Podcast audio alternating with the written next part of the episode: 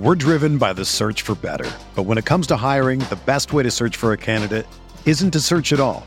Don't search match with Indeed. Indeed is your matching and hiring platform with over 350 million global monthly visitors, according to Indeed data, and a matching engine that helps you find quality candidates fast. Ditch the busy work. Use Indeed for scheduling, screening, and messaging so you can connect with candidates faster. Leveraging over 140 million qualifications and preferences every day, Indeed's matching engine is constantly learning from your preferences, so the more you use Indeed, the better it gets. Join more than 3.5 million businesses worldwide that use Indeed to hire great talent fast. And listeners of this show will get a $75 sponsored job credit to get your jobs more visibility at Indeed.com slash BlueWire. Just go to Indeed.com slash BlueWire right now and support our show by saying that you heard about Indeed on this podcast. That's Indeed.com slash BlueWire. Terms and conditions apply. Need to hire? You need Indeed. Hello, everyone, and welcome to the Spurs Up Show, the best Gamecocks podcast on the internet. Today is Monday, August the 23rd, 2021. Today's show, we continue along with the 2021 position unit preview series, guys. On today's show, we're breaking down the Gamecocks defensive line heading in the 2021 football season, guys. Before we look at this year, I'll look back at how the defensive line fared a season ago. Also, we'll meet the defensive linemen, talk most approved, best overall. Season will be successful if, and I'll give my overall grade for the Gamecocks pass rushers in the 2021 football season. Also, guys, we've got news and notes, your listener questions, and a fantastic conversation, guys. In case you missed it, Friday, Cocks by 90 and I were live from Rita's Seaside Grill in Folly Beach, South Carolina. We have that conversation for you as Jeff O'Hara of Cocks by 90 and I talk Gamecocks football, the season opener against Eastern Illinois, expectations, predictions, even as well, guys.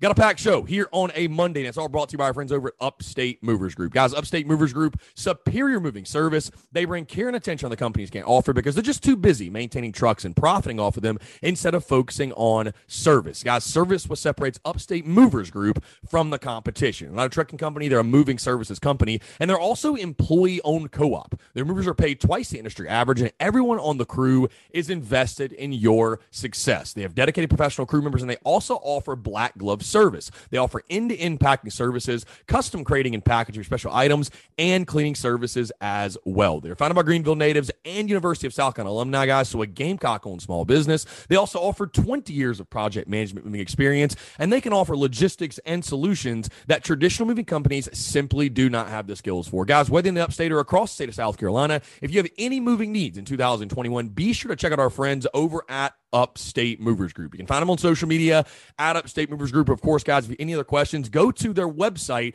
upstatemoversgroup.com. That's upstatemoversgroup.com. Be sure to check them out and tell them Chris from the Spurs Up Show sent you. Let's get it.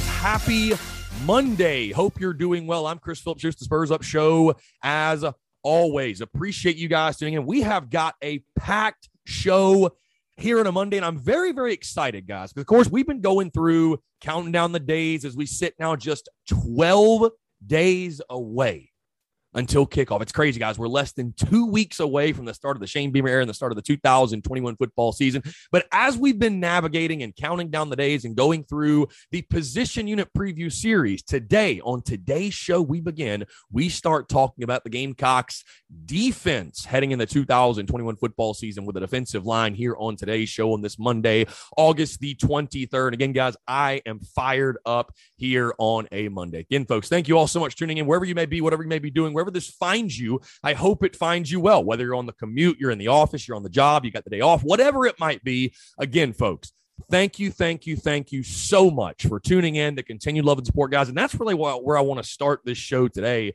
Uh, a couple of housekeeping items, guys. We do have some things to talk about before we get rolling. Um, the first thing is this just want to say a huge thank you to everyone who came out, who supported, who showed love to Jeff O'Hara of Cocks by 90 and I's live show from Rita's Seaside Grill in Folly Beach, South Carolina. Again, guys, for those who actually came out, there were people that drove down from Greenville that came an hour plus, two hours to come out to the show. I thought we had a fantastic crowd, guys. And I'll tell you this I loved the the setup. Shout out to Rita's, by the way, a phenomenal venue, great food, great drink, great people as well. Shout out to Billy Hall for looking out for Jeff and I. Um, a really, really cool venue, really cool spot. Again, I, I loved it was a very intimate setting where we were able to we were able to talk to you guys and and take questions. And I, I thought it was a really, really cool thing. And again, that's what it's all about, man. It's all about Gamecocks helping Gamecocks and Gamecocks coming together to support one another and and have banter and have conversation and have fellowship, if you will. So again, guys, thank you all so much for those who came out, also for those who tuned into that live show. And of course, in case you missed it, that's why I wanted to attach it to today's show on the end of this podcast. It was a phenomenal time. Appreciate Jeff O'Hara of Cocks by 90 for having me down in Charleston. Everybody I met over the weekend in Charleston, by the way. Shout out to you all. What a weekend it was. What a time. Uh, what, what a great time we did have. Probably a little bit too much fun, if you will. But again, thank you all so much, man, that made this weekend, made the live show, made everything about my Charleston trip a very, very, very memorable one. Again, guys, thank you all so much for the love and support. On that note, guys, speaking of my good buddy Jeff O'Hara and Cocks by 90, guess what? We're coming at you again. We just keep hitting you guys. The content, like I told you, bleeding out the eyeballs. I'm very proud and excited to announce our kickoff show live from Hall's Chop House. And yes, we are streaming, we are tweeting about it, we are recording, we are doing everything the night before the Gamecocks open the 2021 football season. Jeff O'Hara of Cocks by 99 will be live outside of Hall's Chop House. Guys, you might remember just a couple of months ago, we already did this from their venue. It's Going to be a very similar setup to how Rita's was. We'll be out there five to seven, probably a little bit after as well, but We'll have sort of a meet and greet five to six, and then we'll go live six to seven. Also, might have some guests pop in. You never know who might stop by. But again, guys, very excited and proud to announce our kickoff show for the 2021 football season at Hall's Chop House Friday, September the 3rd, the night before the Gamecocks take on Eastern Illinois. Guys, also, really quick, wrapping up, very excited and, proud to announce, guys, you've probably already seen on social media, but today, Today is a monumental day, folks. Today marks the beginning of the expanded Daily Crow. Guys, in case you missed it, of course, the Daily Crow, Monday through Friday, we've done it noon to one. And it's crazy. It's almost like a year to the date that we really launched the Daily Crow for the 2020 football season. I am very excited to announce, though, again, in case you missed it, the Daily Crow will now be noon to two instead of noon to one. So again, with the season upcoming, I felt like this was this was the best move. Um, really, really excited for the Daily Crow and the future of man and that content. We're going to be having guests on. It, it it's going to be a a great thing. The best Gamecocks daily live show, daily live stream just got even bigger and better and badder. I'm looking forward to it. Going to be a lot of fun again, noon to two now instead of noon to one. So find your balls. Tell them you need a longer lunch break, whatever it might be. Um, no, great stuff though. Again, the expanded Daily Crow, in case you missed it, Monday through Friday, noon to two. And that'll probably operate, guys. I mean, of course, all the way through football season. I'd imagine probably all the way through basketball and and uh, baseball as well. So it's going to be that way for a while. And again, guys, thank you all so much for the love and support. Because without your love and support, there's no way a move like that would happen. It, it wouldn't even cross my mind, right? If the Daily Crow wasn't successful. And again, that's all because of you all and your continued love and support. You guys rocking with the content, engaging, tuning in. Again, thank you, thank you, thank you all so much. I cannot say it enough. All right, with that being said, guys, let's talk some football. We're continuing along with the 2021 position unit preview series, guys. Today's show, we are breaking down the Gamecocks defensive line. And I told you guys earlier, I'm fired up. You know why? When you're talking about arguably the best position group on your football team, well, you should be excited. And that's exactly what we're talking about today again with the Gamecocks defensive line. Before we look at this season, let's look back at 2020 because I, I think there's going to be some numbers here and some things that stand out to you that you're actually going to be really, really, really surprised about. Because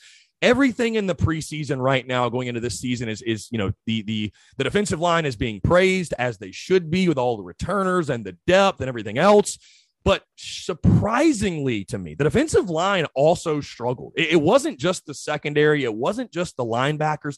The defensive line did not have, outside of a couple individual performances, it didn't really have a great season, to be honest with you. The Gamecocks gave up 195.4 yards per game, rushing 4.9 yards per carry. Guys, that was 13th in the SEC and 95th nationally. Now, you had 14 sacks, and of course, JJ Enagbare with six of those in the great season that he had. But I mean, it wasn't a great Gamecocks defensive front in regards to stopping the run. And hey, like we always say, if you're going to win big time football games, you got to run the football and you got to stop the run. South Carolina did not do a great job at that last year, again, giving up almost 200 yards per game. And folks, you're not going to win many football games giving up those type of numbers. So certainly with the people you have returning, they will look to improve on those numbers from a season ago. Speaking of the returners, guys, let's talk Gamecocks defensive lineman. Let's meet the defensive linemen heading into 2021 football season, guys. We'll start with senior Rick Sandidge, junior Zach Pickens, redshirt senior Keem Green, redshirt sophomore Will Rogers, freshman TJ Sanders, sophomore Tonka Hemingway, freshman Nick Barrett, redshirt senior MJ Webb, redshirt freshman Alex Huntley, redshirt senior Devontae Davis, redshirt senior Jabari Ellis. Uh, and these guys are listed as edge, but of course they're defensive linemen. Senior JJ Enagbare, sophomore Jordan Burch, redshirt senior Jordan Strachan, uh, fifth year Aaron Sterling, uh, redshirt sophomore Hot Rod Fitten, redshirt freshman Gilbert Edmond, redshirt sophomore Tyreek Johnson. So again, I think it's like 18 or 19 total players. And again, a very, very, very experienced unit, a deep unit, and a unit in a room. I know we all agree that has as much talent, if not the most talent, on this Gamecocks 2021 roster. All right, guys, let's talk. Most approved, best overall. Season will be successful if, and I'll give my overall grade for the Gamecocks defensive line heading in this 2021 football season. Let's start with most approved. Uh, again, there are a lot of known commodities in this uh, in this position group, if you will. A lot of guys who have played really, really good football for you, and a lot of guys who are going to flash this year, and I think going to have a lot of success. But I'll tell you this, and, and listen, stars don't mean everything, right? They don't mean everything. You know, we, we've seen it at South Carolina. Some of the best to ever do it. I'd say most of the best players to ever come through South Carolina were three stars, maybe guys who were overlooked in recruiting or were not thought of as, you know, quote unquote, highly regarded prospects, if you will, that turned out to be fantastic players, legendary players. Again, some of the best that have ever worn the garnet and black. So again, recruiting doesn't mean everything. The stars, I should say, don't mean everything. But at South Carolina, guys, when you get a five star, right? You, you, you, simply right now, the reality of your program is you do not get enough five stars to miss, right? You don't get enough five stars to miss. And for those guys to not pan out, and for those guys to not be contributors at least. And a guy that I look at in this room that I think has as much potential as anyone on this football team. I, th- I mean, I think he could be a first round type of guy. I think he is a first round type of talent and someone that is a true freshman a season ago. You know, I don't really feel like we saw anything great out of him. Again, you can blame the scheme, you can blame the coaching, you can blame the fact that he was a true freshman. So it's hard to put a lot on him. But the guy to me that I think, you know, you talk about this room and hey, we could talk about what'll make a successful season for these guys, and we're going to in just a second. But I think one of the things, if this defensive line truly wants to be as good as advertised, right, and that they want to take that next step, if you will, a guy like Jordan Burch to me has to take that next step individually. Jordan Burch has got to play like the five star you recruited him to be. And again, I know that's putting a lot of pressure on him, but Burch is a guy, the upside, the talent, the ceiling it is through the roof, right? It's through the roof how good this kid is, how good he can be, how much talent he has. And like I said, we didn't really see him do anything too, too crazy a season ago as a true freshman. Can he take that next step? Because again, guys, I know all the love is going to JJ Enagbare and, and some other guys, deservedly so, but Jordan Burch might actually be the most talented player in this room. Again, guys, I got a good buddy that works at Georgia, and Georgia wanted Jordan Burch very, very badly. And he told me, he's like, Chris, if this kid's not a first round draft pick, you guys messed up. Like, that's how much talent Jordan Burch has. So again, with those type of expectations and those type of goals for a kid, that means there's a lot to prove for you. And again, that's why Jordan Burch to me has the most to prove amongst the Gamecocks defensive linemen heading in this 2021 football season. All right, let's talk best overall for South Carolina's defensive line, their pass rushers heading into this season. And guys, I'm going to spare you the dramatics because I don't think this one is a shock at all. Obviously, when South Carolina got the news that he was returning to school, a major, major boost for the Gamecocks. Of course, guys, I'm talking about edge rusher. A, a nightmare for opposing offenses, a nightmare for opposing quarterbacks. JJ Enagbare. And again, a guy we're seeing on every single preseason all conference list. I think he was named, you know, first or second team preseason all SEC. A guy that just has a motor, plays with an attitude off the edge, gets after the quarterback. He has a knack for finding the quarterback and making big plays. And again, a guy that I feel like has been making plays for a while for Salkin. And again, I thought going into last year, we knew he was a pretty good player. But again, this was a guy that took that next step and became a real playmaker and a threat for Salkin. Again, guys, six sacks a season ago in a 10 game all SEC season. That is getting the job done. So, again, for me, guys, best overall, it's no secret. And the leader of this room, in my opinion, JJ Enagbare. All right, let's talk season will be successful if. What will spell a successful season for the Gamecocks defensive front in this 2021 football season?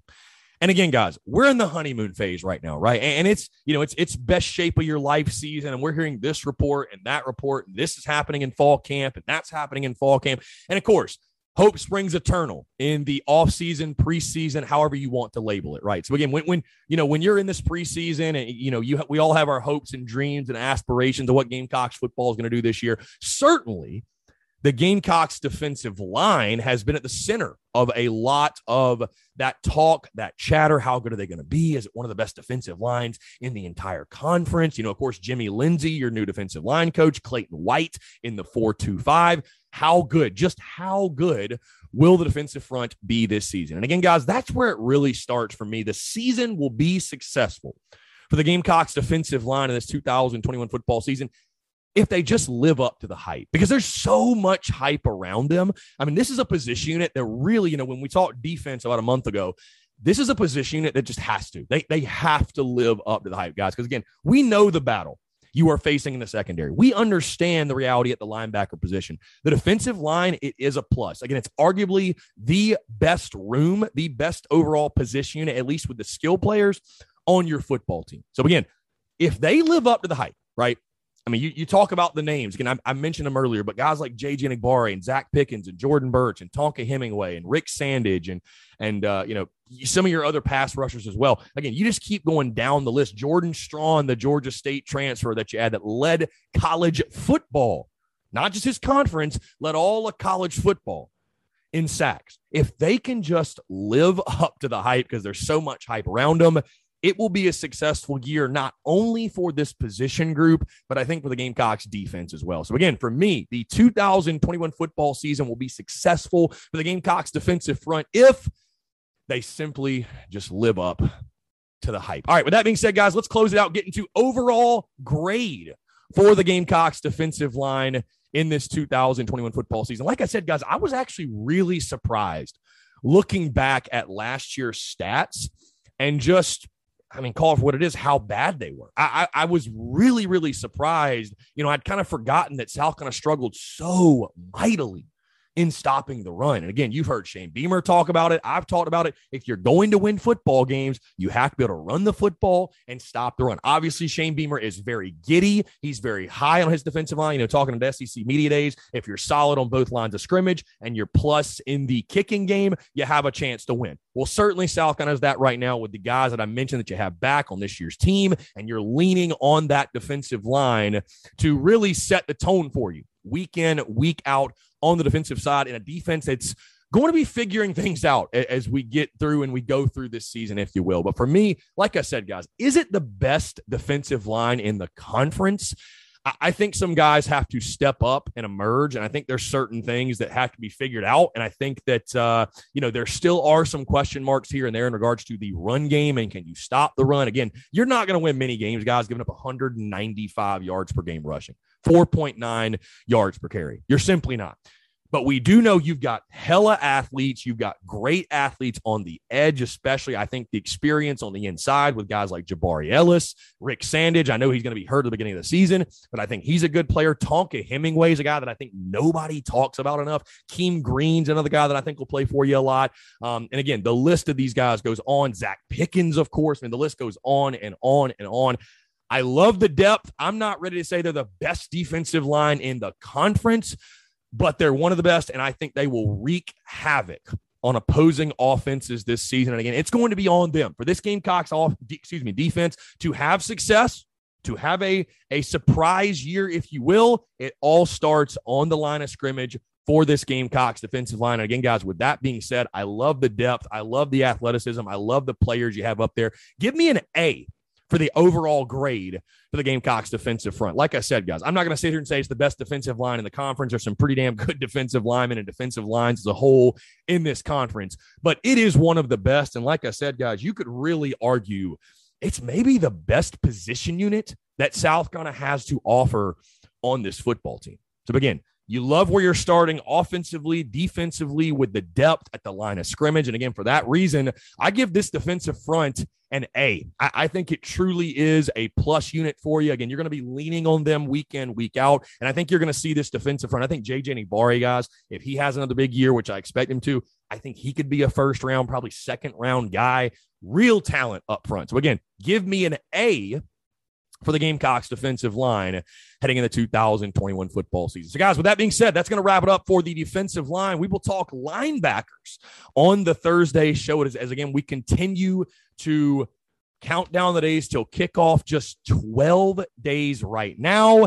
And again, guys, as we count down the days, we'll continue the position at preview series and everything else. So, again, appreciate y'all tuning in and rocking with that, let's get into news and notes, guys, and we'll get your listener questions and our conversation. Cocks by 90 and I uh, from Rita's Seaside Grill in Folly Beach, South Carolina, from Friday. News and notes. One quick thing, really quickly, that I did want to highlight the Hall of Fame class for the 2021 year was announced, and my goodness, is it a star studded lineup for the Gamecocks Hall of Fame class this You, you got Dr. Mike McGee, Nancy Wilson, Kim Hudson Williams, Ron Willis, Brantley Suthers, and oh, by the way, these people John Abraham, Connor Shaw, Mike Duggan, or excuse me, Durham, my bad, Michael Roth, and Scotty Ward. Again, guys, any Hall of Fame class you have with Roth, Shaw, and Abraham, yeah, that's uh that's pretty damn solid. So again, how about that? Congrats. Let's give them a little round of applause here to Monday. Congratulations to all of the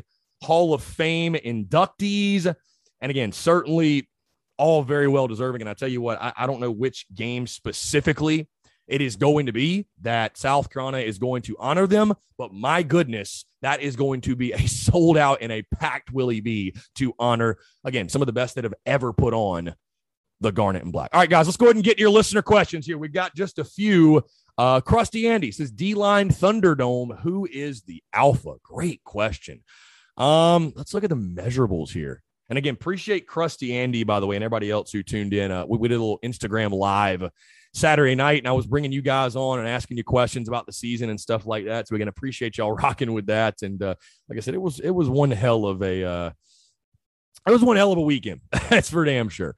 Um, let's see your biggest guy. I'll tell you who's a big dude, man. Nick Barrett to be a true fresh freshman, six foot three, three hundred and twelve pounds. Um, Man, Jordan Burch, 6'6, 268. That is a monster, dude. I would probably go. Mm, I don't know, man. I'm gonna go Jabari Ellis. That's a scary looking dude, man. 6'3, 278. But I think what he lacks in size, he makes up for with toughness and determination, and a guy that, yeah, he's gonna give you hell. So again, I'll go, I'll actually go Jabari Ellis for the defensive lineman Thunderdome? Great question. Krusty Andy always coming up in the clutch with these questions. Uh, Krusty Andy says, okay, serious question. How many sacks does JJ get this year? You know, and I was thinking about this earlier, man. I'll be very intrigued and interested to see do do teams change up the way, like, you know, I'm not saying JJ Enagbare is, is Jadeveon Clowney. I'm not putting him in that conversation, but do we start to see offenses highlight him and, and, and and put two guys on him? Is JJ Enagbare sort of try, you know, do offenses try to take him away? And if they do, who's going to take advantage of being in a one on one matchup? Um, do the numbers go up or down from last year? I think they'll actually stay pretty consistent. I think he'll be around that six or seven sack number. Um, I know you're playing more games this year, but again, I you know I think you have other guys that are going to have big seasons for you. But I fully expect JJ Enagbare. Will he hit double digits? Uh, I you know I think that's kind of asking a lot because again, there's so many other guys on this defensive front that I think are going to get their fair share as well. But uh, yeah, I'd say six or seven. Again, it's going to be a really fun game of you know I'll meet you at the quarterback. Going to be a lot of fun for us to watch. That is for sure. Last question. Creek 61 says, I know Georgia will be highly favored to beat us, but do you see it being a competitive game? You know, maybe early on, I, don't think just call it what it is. Again, I, I don't think South is on that level. I don't think South Carolina has the the depth to go toe to toe with Georgia for four quarters. Again, weird things happen in the South Carolina Georgia series. Obviously, we've seen that. Obviously, we all remember 2019 and what happened. I don't think that's when you go into realistically, as you're saying, you know, oh, we've got a real chance to win. I, you know, I think Georgia's probably going to be a 24, 24 and a half point favorite. And again, that's not to say that South Carolina can't surprise. We, we, we all know very well the history of the South Carolina Georgia series. I just don't think the Gamecocks, though, from a roster standpoint, man, I, I, don't think they're there right now. And I'll tell you this I think Georgia is legit. I think they're for real. I've got them as my SEC champion pick and my national champion pick for a reason. I think the dogs are absolutely loaded. I'll tell you this I hate the matchup in the secondary. I, I think Georgia, I know they've lost some guys to injury, but Georgia's a football team that's going to throw the football. They're going to push it, they're going to try to throw it downfield.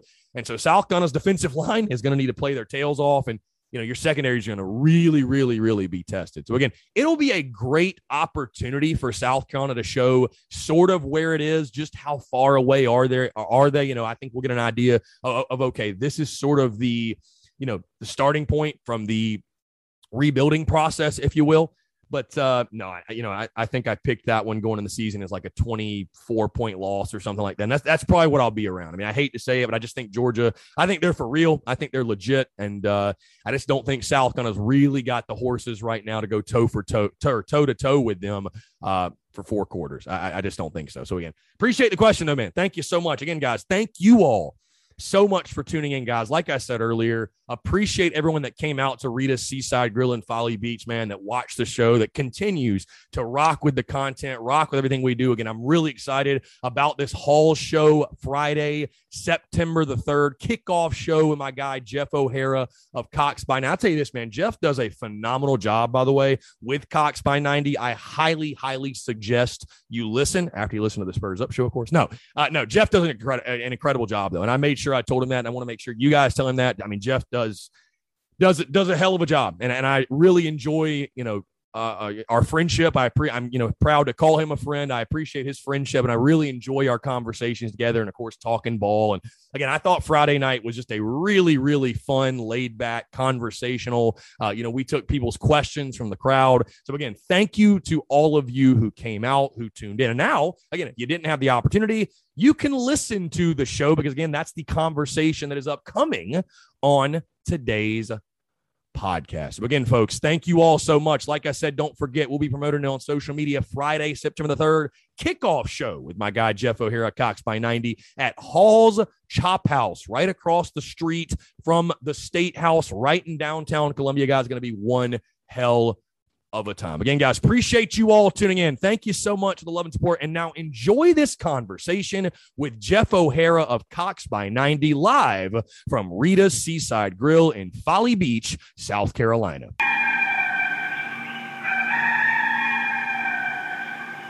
All right, we're live. Let's go. Here we go. How's everybody doing today on this beautiful Friday afternoon? Look at this. We got the chat going in too. Tune in live Facebook, YouTube, Twitter, Twitch. We're live digitally. We're live out at Rita's Seaside Grill. Give it up for Rita's. Hey! What, a, what a venue. What a venue this is. Rita's. Jeff O'Hara, Cocks by 90. I'm Chris Philp, the Spurs Up Show. Appreciate you all tuning in. We're talking a little Gamecocks football, 15 days away, just a little over two weeks to kick off. Jeff, I'm excited, man. Appreciate you having us out, hey, obviously. Let's get it. Uh, people who know people, it's a good thing to know people who know people. But either way, no, appreciate you, man. Looking forward to this. Obviously, the last time we were live together, It was Ooh, baseball season. God, now please. we're uh, yeah, about to say we're about to kick it off, man. So We had so, so let's think about that. First off, I want to say thank you to Rita's, thank you to Billy Hall, thank you to the Hall's family. This is incredible, incredible setting. Thank you to all of my friends, new friends, and Gamecock fans. To your friends. How about how about his friend? Yeah. Jeff's friend. Hey, hey. But literally, you know, the new friends, I love it between Twitter, Instagram, Facebook, social media, the interactions you make with people that you thought you'd never meet, maybe bypassing them at Williams-Brice Stadium saying go Cocks. You kind of get to actually talk to them. I've loved this past hour getting to speak to you too. So thank you all for coming out. Again, the last time we were together outside of Hall's Chop House, Columbia. State House in the backdrop, it was beautiful. And we were hoping for a regional win against baseball. Well, we got it game one. We just didn't get it the rest of the way. We didn't get it the rest no, of the we way. didn't. That was not, that not, was, not enough screwballs. That enough was the biggest. So we did it what Thursday night. That Friday Yeah. game was at noon. Virginia, Virginia game beat them three to two, and uh, yeah, ODU Saturday night you lose that one, and then Virginia again they get you in the rematch. But the so, biggest thing yeah. was it was the party between that noon win and then yeah, the seven o'clock Saturday game. That that was a blur for me. So I mean, I, don't remember. I don't really- no, Well, it was hey, fun. It was a we're bringing time. those tailgates back though this fall. I tell you, that's something uh, we're excited about too. More collaboration Mm. too. It's uh, Williams-Brice is going to be an exciting, electric atmosphere with what eighty thousand screaming cock fans. Yeah, So yeah. I'll we say, can't I'll, wait for that. I'll say this too, man. It's great to see Gamecocks come together. Obviously, when you have perspective on the last year, year and a half, and the madness and the craziness that was, and you know, at this point last year, I'll tell you from you know myself personally as a business owner and just as a sports fan, but we, we had no idea whether football would even be a thing, what it would look like, the future of life itself, and so to be out here with all you beautiful people at this fine establishment, a beautiful place, one of my favorite places ever, Folly Beach it's incredible, man. So it's I think when you have perspective, it, it's hard not to be extremely grateful for what we have going on right now, man. It's awesome. And like I said, 15 days, it'll be 80, 80 plus thousand screaming Carolina fans on a night game at Williams-Brice under the lights. I mean, you can't beat it. I'm ready. For We're you ready. all that live in Charleston, this is like a blessing because every afternoon we've had a thunderstorm roll in. It's been like absolutely horrific, and I don't know. Maybe somebody's shining on us today. Maybe somebody wants. what did old and I to Spurrier? What did Spurrier used to say? You God know, smiling on the Gamecocks. on the Gamecocks. I tell you that. That was uh, that was after that Georgia win. I want to say he was saying that too. Yeah. So, all right. Hey, talking about football, getting everything kick started. So last night, Beamer had his first call-in show at Backstreets. One of me and my girlfriend's favorite spots to go to. Thank you for coming out, Cam. I appreciate you. But Chris was there live, so I wanted Chris to talk about the feeling surrounding Columbia Backstreets. What was that like last night? You know, it's funny. I had a guy tweet at me that I don't know who it was, just some troll or something or whatever. He was saying like, "Oh, it sounded pitiful on on radio. It wasn't very loud." And dude, it was slammed. It was slam packed. I mean, you could not find a place to sit. Um, I mean, I thought Beamer did a great job. I mean, kind of the normal what you'd expect out of him at this point in the preseason, just kind of giving the normal, you know, not pre-canned answers, but sort of the coach speak, if you will. But he's excited. He's fired up, obviously, and you can tell that he's also anxious. You know, his first year being a head coach, and this isn't a normal thing for him. Normally, he talked about, you know, he's he's coaching his position, if you will, and now he's managing the entire football team. But I thought it was a great night, man. There were a ton of Gamecocks out there. I was sitting across from old Mike Yuva himself. Oh, Shout out to Mike hey, Yuva. Yuva. Was with uh, was with Kirk Hollingsworth, Gamecock legend, 334 straight games for him. Shout out to those guys. Um, had my guy, had my guys. and tweet about it. Yeah, we all know. We, we all do. Had my guy Zach with me. He was sitting right there in the fire Ozzy Albies jersey. yeah. So we were all out there, man. It was a good time. Like I said, I, I thought Shane did well, and uh, of course Todd Ellis out there and Liz McMillan, who all do a great job with IMG. But uh, no, I mean, you, you could feel, you know, we, we get to the point now, man. As soon as you hit August, but certainly you get that first call-in show, you, you can just feel the energy and you can really cut the tension with a knife. And again, I, I told you, like, kind of jokingly, and I've said this many times on my show, but jokingly, we're, we're to the point now, the preseason, it's like you're just so ready to spot the damn football because this football team, and I know we're going to get into it, has questions, and many teams across the country do. The only way those questions will be answered is once you hit the field, right? There's only so many oh, ways you can dissect and project things and predictions. It's like, all right, let's see what you got now. So I thought Shane did a great job. He was fired up as always. I mean, Shane Beamer's a guy, man, that if we learn anything at this point, he, he's he's the same dude every single time. He's energetic. He's he's happy to be here. He loves being a Gamecock, and I think that's something you'll you'll never see change for him. So. You know, one thing I'll tell you too is I'll probably turn this shirt into a tank top by the end of this damn show. I can see my face. People right hate, now. but I feel pretty I'm- good right now. Sweating the hell out of it too. I might be, you know, sporting it by uh, the end Why of the not? show. But I'll tell you this: it was tough last year to go to some of those backstreet call-in shows when you could feel Muschamp on his last leg. Well, I, mean, stopped going after the fire Muschamp. I It never was saw. kind of a, yeah. Well, I- so I funny story, and I was telling Kirk that last night. I was like, man, I'm really glad to get to go to these again because I moved to Columbia in August of 19, early August, and I went to the first couple, and then Fire Muschamp happened, and I was like, kind of a weird dynamic, maybe sitting 20 yards from the guy that uh, went Cheer viral. Yeah, uh, so didn't didn't get to partake, and it's fun, dude. I've been listening to Carolina Call since I was, I mean, you know, in high school, or Yeah, me and my yeah. grandfather, we'd sit in the garage and we'd turn on ninety two point seven Johnston. Shout out to the eight hundred three. We'd uh we turn on ninety two point seven though, tune in and you know listen. So it was like I said, it was great to be back, and it's it's not one of those things where you're probably gonna learn anything crazy Yeah. or anything like that. But uh, I was kind of disappointed that we didn't have any calls about the tight end. I, I was shocked there were no tight end calls. So, but whatever, tight it was a end good time. All right, how about let's do Yeah. this? We got a little shot from the fans. Jesus. Thank you very much. Let's go. Let's go. Cheers. Cocks by ninety, Thank shake you. this place. Cocks by 90. Shake Rita's tonight. Shake Folly Beach. Do whatever you got to do. And while we got this going, Shake whatever place you're at. All right, how about this? Quick giveaway. How about y'all? How about that? We'll get the fans going right here. Got a bunch of different cards. First one's going to Got be a, merch to give a little CB90 retro Gamecock hat right there. We'll see who wins. You know, I mean, I, I'm wishing for all you to win. I wish it could happen, but there's only two of them. So Spoiler, I'm gonna win. First hat, here we go. Two. Haley C. Hey! Hey, Haley C. All right, Haley, congratulations. You are the brand new, proud owner of this. Handcrafted, This is actually Please- the hottest hat on the market. I'm Please, show please don't sleep. This on- is the is a hottest hat on the handcrafted market. hat. This man I custom 20 designs of them last yes. night, so, So- congratulations. Yes, this man handcrafts these hats. Let Woo! him not. Don't let him be humble. I tell, I mean, I don't think people got on Twitter last night. I said my fingers hurt. I was hoping for the Happy Gilmore like like replies, like oh, your now your back's gonna hurt, you know. But You just picked up landscaping duty. so Oh my god. Backstreets, I'll be there next Thursday. Hopefully, we'll be there next Thursday. But I think the biggest news coming out of this week, Chris, quarterback Oh, one, go. Here we Zeb go. Noland, Oh. coming Who? out of Who? Who'd you say? coming out of the bleachers. He was literally out on the Right. you know proving Yeah, yeah. grounds bleachers. Yeah. And now he's in the mix for QB one. I want to get your thoughts on that. You know, I, I did not expect at any point this preseason I would wake up and be watching Zeb Noland film, but that's exactly what I was doing on uh, Wednesday and Thursday. I mean, listen, a guy that started his career at Iowa State. Yep. You know, Shane Beamer referenced that he played against Oklahoma, threw for 300 yards. So, you know, you go on YouTube, it's a little easy, quick search. You can find it. I mean, the kid can spin it. I feel like I was saying the same thing about Collin Hill at this time last year, but I know, I know. But the kid, but the kid, the kid can spin it. Be fair, and even Stephen Garcia gave him the vote of confidence on Twitter. But you watch that kid who was at North Dakota State in the spring. Yeah, it's it's. I felt like I was taking loony pills on Wednesday Yeah. when we were talking about QB one. Anybody who's here that's tuned in the Daily Crow, they can tell you because it, it's funny. This is the quarterback battle and the quarterback controversy that none of us asked for.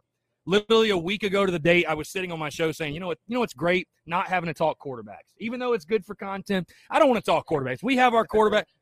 I did. I think I did. I Yeah, did. Thank no, you. Chris. Everybody sit- say thank no, you, Chris. no, sit, no, sit dog nine in the Twitch stream jinxed us, but that's for a whole nother conversation. But either way, no, I mean, this is one of those things, man, where, you know, I, I was sitting there last week again saying, like, I'm so happy we don't have this quarterback controversy. We've got our guy in Luke Doty, he's QB1, whatever.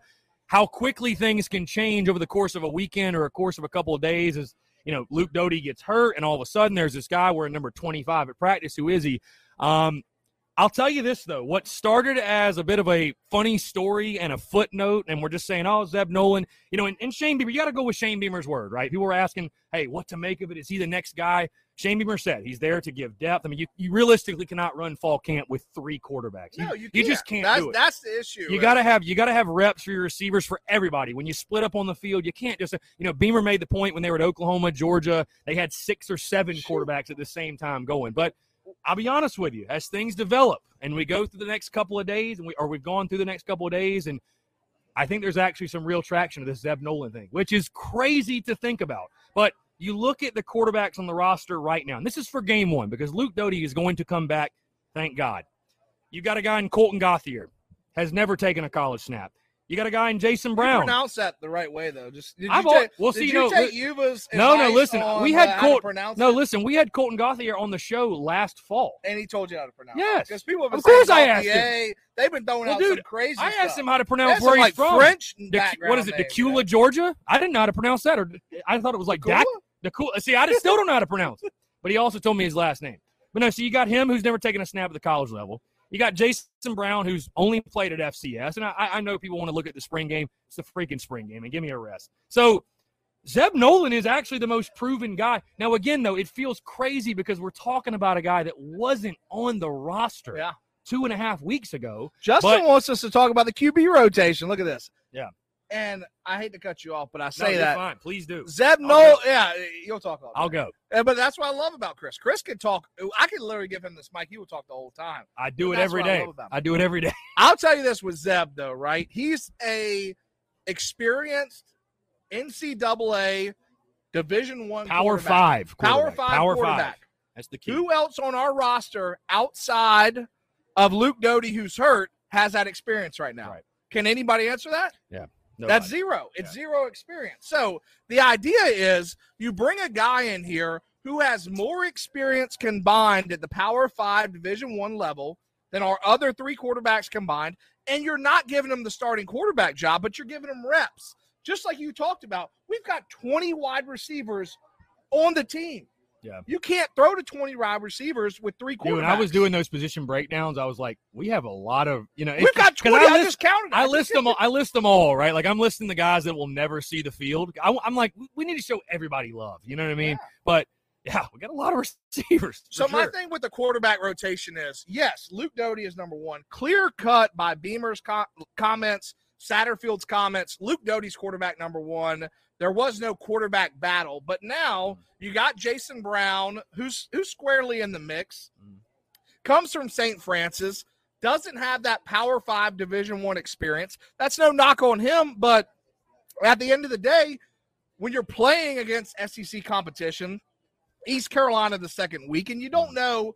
Potentially, Luke Doty will be back before the game. The way it's kind of shaking Be- out. Beamer said last night at the call-in show he expects Luke to start taking reps before week one. But So, at, but- at the point when Right. again, and Yuva had tweeted this out too, we were thinking the worst. Hey, Right, he was right. out six to eight weeks, Hmm. maybe even longer. Yeah. And at that time, you're telling me you're going to take into the season with a quarter no quarterback that has Power Five Division One experience. Hmm. So you throw a guy like Zeb in there, and hey, I think he just competition breeds success. Yeah. At the end of the day, you want to have competition. Every coach will tell you this. You want to have competition at every position. There's no doubt about that. Shout out to Keith Allsep, no doubt about that.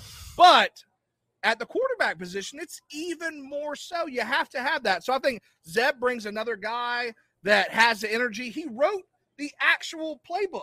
Yeah, I Yeah, read yeah. that. He wrote the playbook Yeah. this past In summer. the computer, he was yeah designing so the plays. he knows every single play. Worst case that can happen, he gives you serviceable backup experience. I think I've seen when somebody gave me a question earlier, they want to get our prediction on QB one for East Carolina or Eastern Illinois. So I'm going to save that for a little bit later. But I think that quarters or covers a little bit of quarterback conversation for Yeah. now. I, I will say this just in closing on the QB conversation. You know, we're having a lot of fun talking about QB one for week one and because of Luke Doty's injury. But I posted a clip about this on social media today, and I'll just keep saying it. Luke Doty is this team's starting quarterback. 100%. Make make no mistake. When he is healthy, he is head and shoulders above everyone else on the roster. He is this team starting. He is the leader of the football team. The football team has bought into Luke Doty. And I truly believe, and again, I could be proven wrong, but I believe the best version of this offense and the best version of this football team will be with Luke Doty under center. When you look at what the strengths and the weaknesses are of the team in regards to, you know, running the football, four or five starters back on an offensive line, a wide receiver room that is questionable, probably putting it nicely. You've got some nice tight ends, but I think realistically having a guy, you know, it's so funny though to me is like people I clamoring love these comments. right, Chris. People clamoring, yeah, oh, we see them every single these day. friend comments are amazing. people I clamoring though one way or another for a quarterback position. So funny. Last year, you know, in the season, we're like, we need a guy who's dual threat, who's mobile. Put Luke in. And now we're going into the season. People are saying we need a guy who can throw it 50 times. Put Yeah. Jason. I'm like, people don't know what the hell they want. So I, I really, but I really believe, end of the day, hey, we're having fun with the quarterback conversation. But make no mistake, when Luke Doty is healthy, if it is for Week One, he's this best team's quarterback. Uh, he's this team's Yeah, best. I agree. Bottom line, But I will tell you, I agree with Travis, and I think John, you just put up something. Travi. Dak Joyner. Again, we're in Charleston. Guy played at Fort Dorchester. If you go back two years ago, our biggest win under Will Muschamp. I know, don't throw anything. Will Muschamp. Yeah. Dak Joyner was the quarterback Yeah, for the second half second Georgia. half of that game. And he held us. I don't think we scored any points, but he didn't lose the game. Right. In my mind, I agree with the people commenting right now. I think Dak Joyner should get a little chance to see what he can do from a Wildcat perspective. I don't know. Billy Hall, he's he's walking around here. Me and him were texting the other day. Why not? If you're Shane Beamer and you have an opportunity to do something a little different, right? Because you're the Gamecocks. Why not throw a little Wildcat action out And there EIU. with Dak Joyner? Yeah. And it's EIU. Exactly. I mean- why not throw something different? Because guess what? Your next two games against East Carolina and Georgia, they've got to prepare for that. Right. I remember playing football myself. Anytime somebody threw a wrinkle into it, you had to at least cover it for a, a section of practice. You couldn't overlook that. Right. So I think a little wildcat formation from Dak, which Beamer said what? He's taking 3% of the reps. I think he could go a long way just putting a couple of plays in there with Eastern Illinois week one. Yeah, and I, I think Dak's a guy that's going to benefit from a new coaching staff. I think he's got an undeniable skill set, whether it's receiver, whether it's in a trick play, whether it's wildcat, whether it's quarterback, whether what, however they use him. I think Dak is a guy that's going to benefit. Um, he's got the athleticism to do it, but I mean, I, I agree with you. Listen, here's the thing too. I, I would, I would, you know, we talk about betting a stake. I'd bet a stake on the fact that more than one quarterback is going to play in week one. Yeah. no I have question. no doubt about that. Uh, more than one guy is going to see snaps. So I think we're going to I be winning agree so with- bad I- we might have three quarterbacks playing. I mean, I'll tell I, you that. I, I would say I would I agree with you that yeah, it would be it would be very foolish to not put Dak Joyner in some type of packages or just at quarterback for a series, like you said, to make your next couple opponents. I mean, again, EIU, like I said, all due respect to your opponent, but I mean, this is a team South gonna they should be able to literally hand the football off every play and win by four touchdowns. I mean, uh, you know, it's just totally different levels of competition. So. Um, you know, yeah, put Dak back there. What do you have to lose? At least get him involved and give ECU and Georgia something to think about. 100%. Yeah. All right. We'll come back to quarterbacks a little later. I have a feeling those are on the questions we got right here. Just to show you all that aren't here live, we've got these beautiful five points, little nice postcards with questions on the back that we'll be taking here in a little bit. So, next, who are you most looking forward to this football season? Any position, any side of the ball. Who are you most looking forward to? Can I give you two answers, offense and defense? You can give me six, Yeah. Chris. I, Yeah, will take them all. I'll keep it simple. I, offensively, Jaheim Bell. I, I think Jaheim Bell is sort of that guy, that Swiss Army knife that you look at the Oklahoma offenses under Lincoln Riley and when Shane Beamer was there, and they kind of have always that H back and that guy that does a little bit of everything. I mean, we, we saw Jaheim Bell in the spring game, right? At running Swiss back. Army knife. He was He's at a- running he's back. a So Swiss Army knife. You saw Jaheim Bell do that. And I think a guy that obviously going to play tight end. I think he'll play running back. I think he'll play. He'll split out at wide receiver. I mean, I, I, there's no limit. I think to what he can do is athleticism. He can beat you in a multitude Yeah. of ways. So offensively, I'd say Jaheim Bell. I think his upside's incredible. Defensively, man, I'm just ready to see Jordan Burch be the guy. I, I'm ready to see Jordan Burch Yeah. live up to being this five star. Hey, you chose us over Clemson, LSU, Georgia show us that. You know what I mean? And I, I'm, I'm not putting it on him last year. I, I think, again, he's another guy that I think will benefit greatly from being in Clayton White's defensive scheme and Jimmy Lindsey on the defensive line. But, uh, you know, at listen, at South Carolina, recruiting, the stars are not everything. But when you get guys like Burch, Pickens, Lloyd, when you get these five star guys, Yeah.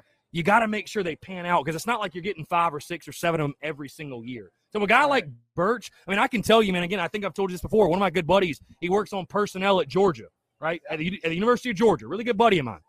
He told me, he's like, Chris, you know, we wanted him.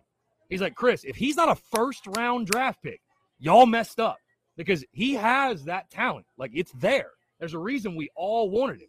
So I'm looking forward to Burch, man. I, I think he's going to explode this year. And I think, again, I know Erik Kimrey doesn't coach his position, but I think Erik Kimrey, being his former high school coach, is going to make sure, you know, he's pointing in the right direction. I, again, I know all the attention is going to be on Kingsley Enagbare and, and uh, Jabari Ellis and, you know, the, Tonka Hemingway and, you know, Aaron Sterling and other guys inside and your Pat Jordan Strachan. But I think Jordan Burch, man. I think I think Burch could have a huge year defensively. So those two guys to me definitely stand out.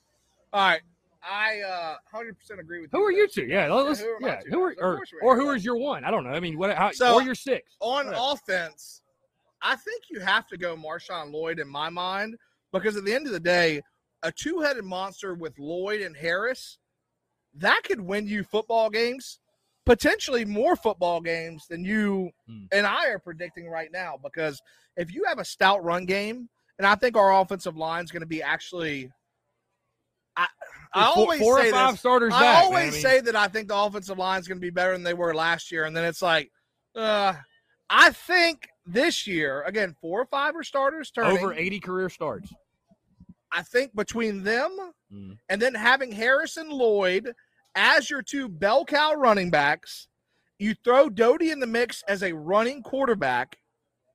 I think there's an opportunity to see Marshawn Lloyd put up some big, big numbers. And Like, you have you have big a tr- numbers. you have a true thunder, and I hate to use thunder lightning because yeah, what we you know the- CJ Spiller and Right, old right. James. But you you the nice thing is that you have two backs who can beat you in different ways. It's not like you have two guys that are the exact same. I mean, I know Harris had the home run ability last year, but you think of Harris more as a between the tackles, getting your tough yardage. I mean, Lloyd is more of that scat back, outside Yeah. the tackle, spin move, juke move, home run guy. So it's like if you have both back there, it's like, all right, you got to pick your poison. You know what I mean? Like, what are we going to do? Are we running in the middle? Are we throwing out in the flat? Are we sending a guy on a wheel? You know what I mean? well, this so is my thing yeah. too. Like Chris, like you look at it as you've got Marshawn Lloyd, you've got Kevin Harris, but man, I'm looking at the running back room right now. Zaquandre White. Yeah. If you looked at the film and you watched anything that had to do with spring practice, hot boy, hot boy. that guy ran harder,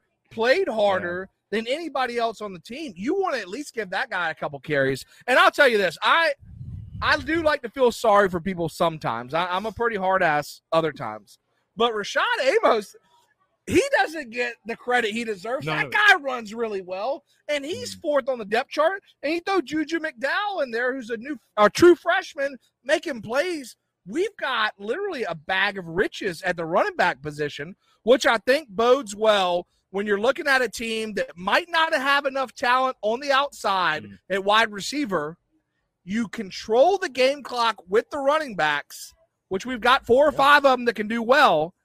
And you never know. That could create the opportunity for a Doty Yeah. to hit a big play and make a guy like Jalen Brooks look a little better than he is with the play action. Yeah. And why can't you put Marshawn in the slot? I mean, why, why can't you split out Marshawn? I don't why can't you split out Amos or Zaquandre? There is no You know, I doubt mean- in my mind that we have Harris and Lloyd literally lined up I'm, ta- next to I'm talking to myself into a nine-win season. No, you, you no, you don't that. do that. No, Don't do that. I'm Don't do kidding. that. I'm kidding. I'm I could see Lloyd and Harris lined up again right there in the shotgun, motioning Marshawn out and literally creating just so much havoc Right. for other defenses because at the end of the day, hey, you're having to put a linebacker Then- out on them too. I mean, Yeah. it just there's just so many opportunities. And if we have a great five man front, you get your five best guys against their five guys. You get five helmet to helmets. Kevin Harris is going. Yeah. Or same way. For Marcus, for Marcus. Satterfield, the key will just to be make defenses think. Just make them second guess. I just feel like for too long, man. And again, we don't have to talk about the previous regime, but I mean, man, it, it didn't didn't just feel very predictable. I mean, hey, guess what? We're gonna we're gonna line up in a shotgun, right? You're gonna be to my right. I'm gonna send this tight end in motion. Here it is. It's it's it's a freaking run. I mean, it's just every time. So at least having guys like like you, you like you said, you send Lloyd out in a motion. All of a sudden, it's like Harris is doing. It's like I, we don't know if they're running it. We don't know if they're throwing it. We don't know if it's an option. We don't know if the quarterback's going to keep it. You know, Yeah. so at least given the unpredictability, at least gives you a chance. I love it. At least it gives you a chance. So how about this? John Gibbs, who's on the uh, live John feed Gibbs now, is my dude. already John. talked about my guy for defense, Zacch Pickens. This is Zacch Pickens' year Gotta make one of the biggest impacts I think that we've money seen. year, literally junior year. It's got to be his money year. Got to be his money year. It's so funny now though, with no year last year. He's, He's- technically he's technically right, sophomore, right. but But he he- is a junior. third year, He's third year player, third year player. Right. I think Zacch Pickens is a guy that comes out this year, man on a mission. He's I don't want to say guaranteed a starting spot, but he's a starter He's now a starter. He's a starter. at defensive He and. Jabari Ellis, I'd say, are, are and there. there's literally Pickens is going to thrive in this defensive line system because if you've read, I, I don't know how much. I mean, obviously, you have to listen to the players, you have to trust the players. But there were points in time where our defense last year, the line, I understand you're holding the gap, right? Like, I understand football. You hold the gaps, you want your linebackers to make plays. But the idea that you're not going after the quarterback on potential pass plays and holding the offensive line up didn't make sense. And there, and the players said that Yeah. enough in the press conference to say, "Wow, that's that's not the best defensive strategy that I would implement if I was a defensive coordinator." I mean, listen, I, I, you know, I'm good friends with Kimrey, and so are you. And I went on his podcast. Was fortunate to do that last year. And again, we, you know, I don't think he'd mind me saying this. We we talked off air, at, you know, after his show last year, and I asked him about Jordan Burch. I mean, he was just like, I don't think they're using him the right way. I, I think they're making him think too much. I don't, I don't think they're just kind of. I, I like that. I think I feel like Clayton White's defense with the four two five. They're going to let athletes be athletes. I, Yeah. I, I think that's the big thing. And when you have athletes, dude, especially up front. I mean, again, it's it's kind of a similar situation on the defense where the skill guys on the outside, that's going to be your big question mark. You're going to have to depend on the line of scrimmage. And Beamer said at SEC Media Days, when you have line of scrimmage offensively, defensively, and then you have the special teams unit, you have a chance and you feel good about your football team. But, um, I mean, that D lineman, they're going to have to ball. That's the key to the entire season for the defense. I think they'll be improved, but how much will they improve? It's all going to come down to the defense, man, and- Yeah. that defensive line. And again, like you said, just let your athletes be athletes. They're going to mess up. I mean, they're, they're going to screw up. They're going to blow an assignment of coverage.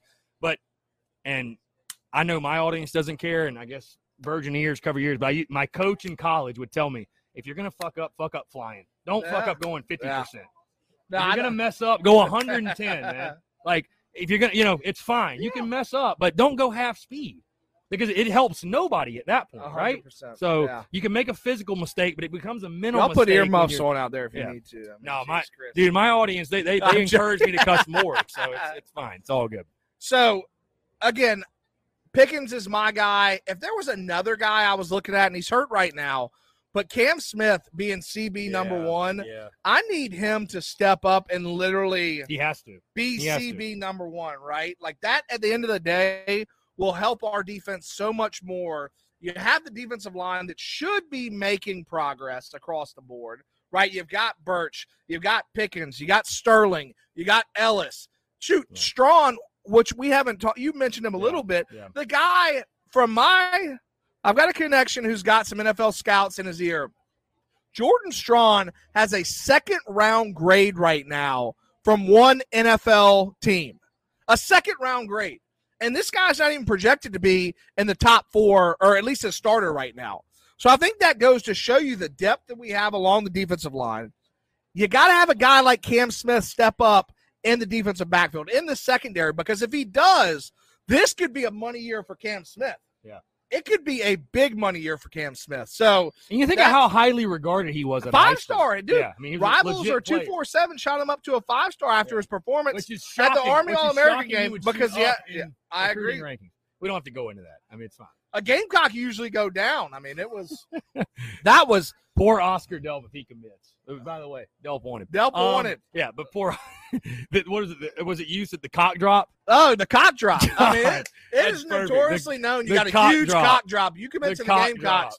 The cock Oh, drop is coming. I love that. That's beautiful. Uh, Terrible, but beautiful. how about any freshmen you're looking for? Any guys in particular that you got your eyes on? I mean, how can you not talk about Juju McDowell Yeah. after all of the, you know, and this is, I mean, this wasn't, this was, this is not a guy I would have told you at the beginning of fall camp that I was looking for because honestly, offensively, like, I mean, maybe Omega Blake, maybe, but Uh, I- you haven't, haven't you haven't heard about him. But man, I mean, everybody is talking about Juju McDowell. You've got the numbers. What is his?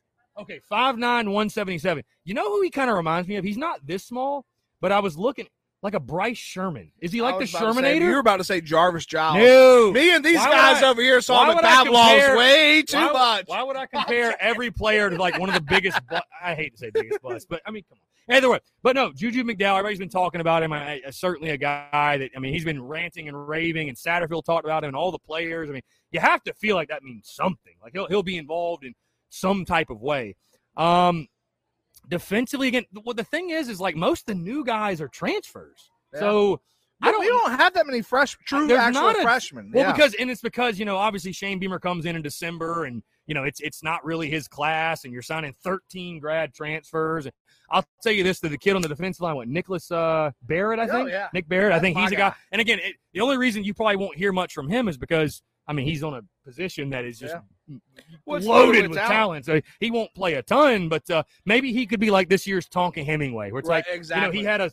I thought Tonka had a very good freshman year. Tonka I thought he was great- very solid. That's so. a guy that nobody's yeah. talking about too. But Nobody's it's saying talking- you're so just loaded at that position, it loaded doesn't matter, right? I mean, you don't have to talk about it. So one more again, you kind of hit on my Nicholas Barrett. uh, If you followed any of my podcasts, I've been talking about this guy literally for over a year and a half since he's committed. The guy is underrated as the day is long. The fact of the matter is, with COVID hitting last year, there were no camps around. It was a great thing for us. This guy goes to camp, he absolutely blows up. I've talked to the coaches. Barrett was our number one guy last year Yeah. in this recruiting class. He should have been a top 100 guy. He's not. Great defensive tackle. He's going to bring depth. Obviously, the injury with Rick Sandidge, it helps that you got a Mhm. guy coming in like Barrett that can step if, if you're gonna right have an, if you're gonna have an injury happen, you I mean, On you don't want it to ever happen, yeah. but we're a position where you're deep, right? Yeah. I mean, that's you know, it's a luxury when you're that deep. So I'm going to talk about another defensive lineman too, T.J. Sanders. I have been, I don't use the word in love, but I think this guy has got mega potential. Like way he's got length on the defensive end. If you watch his film, absolutely just sound football player. Literally point of attack, closes. I mean, he does everything the right way. He even tackles well too. It's hard. Defensive linemen usually want to like grab you by your pads and like throw you down, like just like literally just like a gorilla, like I'm gonna throw you down. He tackles the right way too. Right. TJ Sanders is a guy you got to keep your eye on. Nicholas Barrett. I'm high on two guys on the defensive line. And again, I don't know if you're going to see their name that much this year because of the fact we've got such a good defensive line rotation. But that helps you when I think we're weak in the secondary, which I wanted to get your thoughts on the secondary. Yeah, uh, you you put it pretty good. Weak in the secondary. I, listen, at this point, I, I think you have to call it what it is. Um, and I'd say the same thing about the wide receiver room. And again, starting next week on the podcast, we'll start breaking down the position units with the the defense, if you will. But uh, yeah, I mean, I, I'll tell you this: you're going to be improved defensively this year. You gave up 36 points per game last year, 260 yards per game through the air with guys like Jaycee Horn. Israel Mukuamu, John Dixon, Jammie Robinson, all of them on that defense. So you're going to be improved. The question is, how improved are you going to be? I mean, you look at that secondary. I mean, I think there's some talent in there. Like, I think Cam Smith, I'll tell you this, man. I'll tell you this.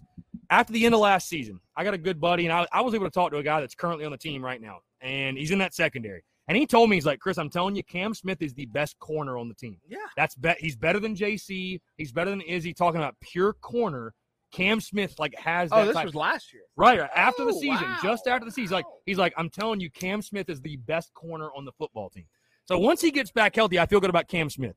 But you know, it, it's it's a very unproven room. And and the, the the thing that I hate is this, or that, that concerns me is this.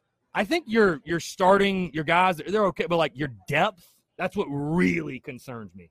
And It's scary. I, you know, I like Jaylin Dickerson. Can R.J. Roderick have the best year of his career? You know, Marcellus Dial was a nice. Wait, wait. Who was the uh who was the NFL mock draft that predicted him 31 to Tampa Walter football camp something. Walter hey, Camp says listen, that RJ Roderick listen. is a first round draft pick. listen, Nothing listen, against him. listen. I'm here to create. I'm here to create content, not judge the person who made their draft. So whatever. Hey, look cool on Instagram. Either way, um, no, I mean, is RJ prime for his best year of his career? Um, you know, Earl Thomas. Carlin- Earlier- yeah, I mean, Joey said he was Hunter, O'Donnell Thomas. Fortune, Dominic Hill. I mean, you start going on the list ag- again. It's it's a lot like the wide receiver in the sense it's a lot of guys who are going to be the dudes that actually make plays, though. Yeah. And so you look at it from the national perspective, and these people are saying, "Man, they lost JC, they lost Izzy, like they're going to be so much worse." Again, I think sheerly from the back, you cannot be any worse. Dude, Todd, did you just see that? I know Todd Have Smith a with the super dude. chat. uh, we call Todd that Smith out with the super chat. Thank you, Todd, Todd. just donated. Todd said, "Have a beer on me." beer." Todd. How about that? Appreciate Todd Yes, Smith with the super chat. Yeah, That's so pretty cool. But no, so I I've- mean, I've never I mean, seen that. no, yeah. Realistically, realistically though, the secondary is going to be a deficiency. I mean, it's going to be a work in progress. Let's just Yeah. at least it's going to be a work in progress, especially the first half of the season. That's why I say, man, the key for the defense is the defensive line living up to the hype. You got to get pressure on the quarterback because yeah. I mean, listen, there aren't many secondaries that can hold up for four or five seconds, but definitely not South Carolina's. I mean, just call it for what it is. We've got. And I, I- mean, yeah, and I'll, I I'll let you wanna- go. On the, I mean, I- I am in no business to single out any players whatsoever because I haven't been to practice yet, and I say yet because I'm hoping to get there here soon. Darius Rush is listed as a starter. CB number one right now. Yeah. And I know Darius, he's an awesome and nothing dude. against Hell of a that, golfer, by the way. Literally nothing against Darius, but it's that's kind of out of the blue. Right. And if he had a great offseason and he's shown something that he's never done before, hey, I'm all about that. But that's a little bit scary, right? You know, I think Marcellus Dial, we've heard a lot Right. of Coming from JUCO, about yeah, yeah. that he's going to be the cornerback opposite of Cam Smith that'll be starting. Right. But again, nothing against Darius. That just shows me, let me, put it, let me let me put it to you this way: woo, Chris. the the secondary that starts the season will probably not be the one that finishes. I mean, I think there's just going to be a lot of shuffling and a lot of we got to find out who our best guys are and like you know what I'm saying. How like, far are we going to play off the ball? That's what I want to know. Well, I mean, Tell well, me. well, okay, so all Carolina fans, they let's play man, let's press, let's do this. You got to have the players to do that. Oh, I You- know. if bro, it, hey, we can want to play press all we want, but if I went and put on a Carolina jersey and we're playing Georgia, I can go play press all I want. But guess what's going to happen? Boom, he's gone, wide open Yeah. touchdown. So, I mean, I hated watching it too. Ten yards, fifteen yards off the ball, and I mean, I guess what that tells me is you got to go recruit some guys. You know why Bama plays man and they bump because they have guys Yeah. that can do that and they're playing in the NFL. Everybody in the NFL plays man because they're good enough to do it. So I'll tell you this. I So- think the reason why we have to have a man-to-man defense this year, or at least more so than not, You got to take is risks. that if Yeah. you're playing off the ball, guess what that's going to do? That eliminates our biggest strength on the defense because your defensive line's not going to get pressure. They're going to literally just hit you with a five yard out, literally a slant. They're going to literally dink and dunk you to death. right, Because if you're not playing man, it, you give that all away. Right. And that doesn't let your defensive line attack. so So what's what's better, live and die by giving up the big play or not, or and I hate to utter the name, but living by the Muschamp philosophy of eliminate the explosives. How many? How many? Right. Hey, right, right, hey! yeah. This is a trivia question for everybody. How many points did a Muschamp defense give up last year on average per game? clipboard through the air. Here we go. Yeah. More. So you're telling Higher. me what what you are telling me right now is that I'd rather live and die by some man coverage and not play 25 yards off the ball and give away free first downs every single dang possession. That's what I'm hearing. So I'm gonna let our defensive line play like the animals that they are, play like the creatures that Jimmy creatures, Lindsey creatures. continues to say they are. I'm gonna play man defense with my cornerbacks, and I'm gonna let Strachan, Burch, Sterling, Enagbare, if I announce his name wrong, I'm sorry. Pickens up front, go after that quarterback, and they're gonna live and eat. Let's go, baby. I- Let's go. I agree. I agree. I think we need to No, give I away agree. something. Let's Yeah. give away Let's go ahead. Go ahead. Go ahead. Let's give away something. For the we got people. one more hat. For the people. we got one more hat we're gonna give away. Again, I'm not looking. I'm not looking. I'm not. You looking. give away something, I'm and gonna Zachary, you can get me a beer. I'm gonna let How about Chris. Hey, Chris. Chris, I'm not gonna let you look. Let's give away a hat. Come on now. Who's it gonna be? The Muschamp Packers might get in here. Brian Berg. Brian. Hey. Brian, wow, Congratulations. Oh, all right. Let's redraw. Yeah. There you go. You want your winning Yeah. ticket or not? You want you want your winning ticket? Whoa, that thing's dang good looking. ticket? There you go. Atta boy, atta boy, Brian. Sorry, Zach. I already gave you enough free shit. That's a dang good looking hat on you, man. It is very good. Uh, Ah. Oh, wow. She heard you going. I love it. Where's he at? I will say I agree with you. By the way, you got to be aggressive on defense. I, you know, you, you have to. You Yeah. have to. I, I just because that's my biggest thing is you're going to be third and six, third and seven. Clayton White will have a decision. It's like, do you sit back and try to help your secondary, or do you send the dogs or send the Yeah. creatures? Send the creatures. I think you have to be. You just you have you know because people are asking, hey, is Shane Beamer going to be an aggressive coach? Is Satterfield White? The answer is we don't know because none of them ever coached in a Power Five game, and Shane Beamer's never a head coach. But you have to think they're going to lean to the aggressive. You'd have to go watch Western especially in year one when you feel like again you have nothing to lose, right? I mean, you feel that way at least. We've got somebody that's lost. I, apparently so. I don't know. All right, hey, I think it's time to answer some questions that you all provided us. How about that? Would y'all like that? All right, here we go. I'm gonna shuffle them up. I'm gonna let you pick. So And we're then gonna go like back We'll and go back and forth. I'll let you go first, and then I'll. Oh, here we go. late one, late late entry, All right, late entry. all right, here we go. Pick. So I'm reading it and Whatever. answering, or is it for you? Whatever you want to do. How about I'll- you read it for me? Okay. What show is this like again? What show is this like? I feel like there's a TV show like this. I don't know. Maybe I'm just what? Oh, it is PTI. The hell with those guys. No, I'm kidding. They do a good job. All right. The question is this. The question. All right. So here's the thing. there, Oh, wow. there are four questions written on this card. You pick pick like two, and I'll answer two. of them. And I'll keep it quick. I This is- won't. this is I like- won't this do is- these long-winded like- answers like Chris. I- this is- this is- this I'll is- do quick answers. No, I want to get through these. Hey, you know, this is like South Carolina media. Like when they ask, "Hey, Shane Beer, I got a question." They ask like three questions. All right. I so- can't answer right, about right, recruits though. Shane can't Hey, answer about recruits. question, I can answer First question's a quick hitter. Number one, who starts at QB one September the fourth? Jason Brown. Okay. Who starts at QB one September the fourth? He says Jason Brown. Um, let's see. Number two was the transfer for Ryan Hilinski the right decision. Yes, I don't want to get into too many details about. I don't like talking Yes, like personal. Yeah, I just I think at the end of the day, I don't think Columbia, South Carolina was the place he needed to be at in 2021. Last question, number four, or well, it says number four. Last question. On a scale of one to ten, how worried should we be about the secondary? That's a pretty good question. Three, three, Three. three.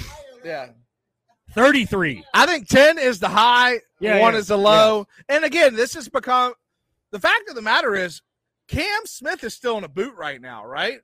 At the end of the day, he should be back next week or should be back before game one. But if we're talking about point in time right now, and you're telling me that Marcellus Dial, again, nothing against him, and Darius Rush, nothing against him, are your two starting quarterbacks, I'm worried. I, I mean, So, that's just so you're saying seven. Like 10, you're the most worried. One, you're the least worried. 10, you feel great. One, you don't okay, so great. three. Okay, okay, okay. All right, all right. Sorry, sorry. you're fi- okay. backwards, backwards. Oh, Ten, I felt great. One, I don't guy, feel great. this All right, freaking yeah. guy. All right. rookie. Uh, opposite. Hey, opposites attract. You never know. All right, here we go. Hit me. Let's go. I like this. All right.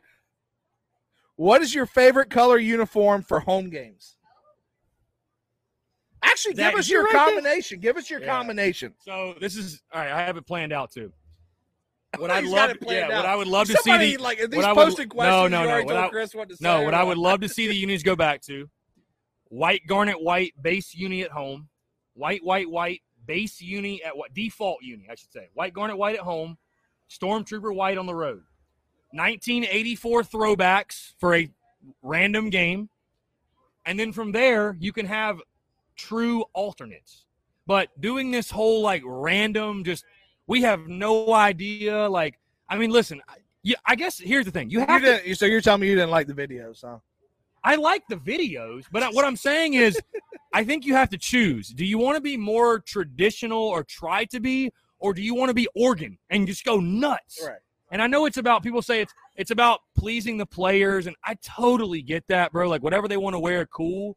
But at the same time, it's just I don't I like Yeah. like bring back big game garnet. Like Right. dude, let's just build the tradition around the little clap the little bit we have. Garnet. Yeah, Big big, Game game garnet, Garnet. for the love of God. So I like I said, I don't mind alternates. Like, hey, you want to wear black garnet black? You want to wear garnet black garnet? You want to wear white white garnet white, white but just don't make it like every other week you're changing. Yeah. Make you have like these standard defaults, and then you have hey, bring back a 1969 throwback, bring a George Rogers throwback. But hey, God forbid, bring a script helmet, which I don't like, but don't wear it every week.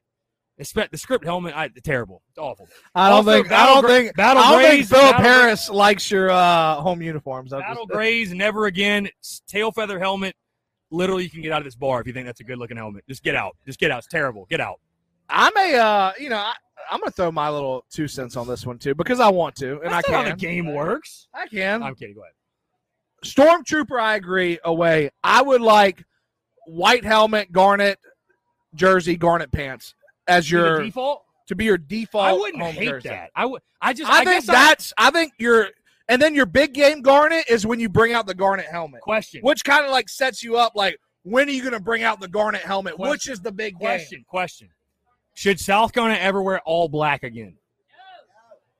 See, Hold people- on, a lot of hold on, hold it. on. A lot You're of people telling hate it. me if it's Some a- people hate it. You're telling me if it's eleven and Hall- zero, Halloween night's if fair. we're if we're eleven and South zero, Carolina, Tennessee, Halloween, eleven boom. and zero, we're coming into a night game. No big, no Especially- blackout. hey, you know why? Not, you know why not in that scenario? Because if I'm Carolina joking. loses, I'm- people will blame it on the uniforms I'm forever. How about- Forever.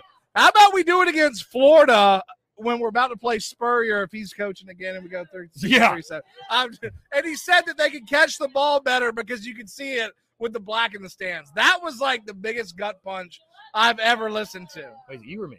Um, yeah, you're, you're, you're reading me. Yeah, yeah. yeah, there you go. Oh, that's right. That's right. Okay, okay. Yeah, there you go. All right, here we go. Here's a good one. Oh, And like- I'm not going to read the last part of the question because it's pretty personal. Um, so for you, I think. I don't think me. Uh, best player from the Steve Spurrier era and why? Plus two honorable mentions. All right, Steve Spurrier era. Ugh.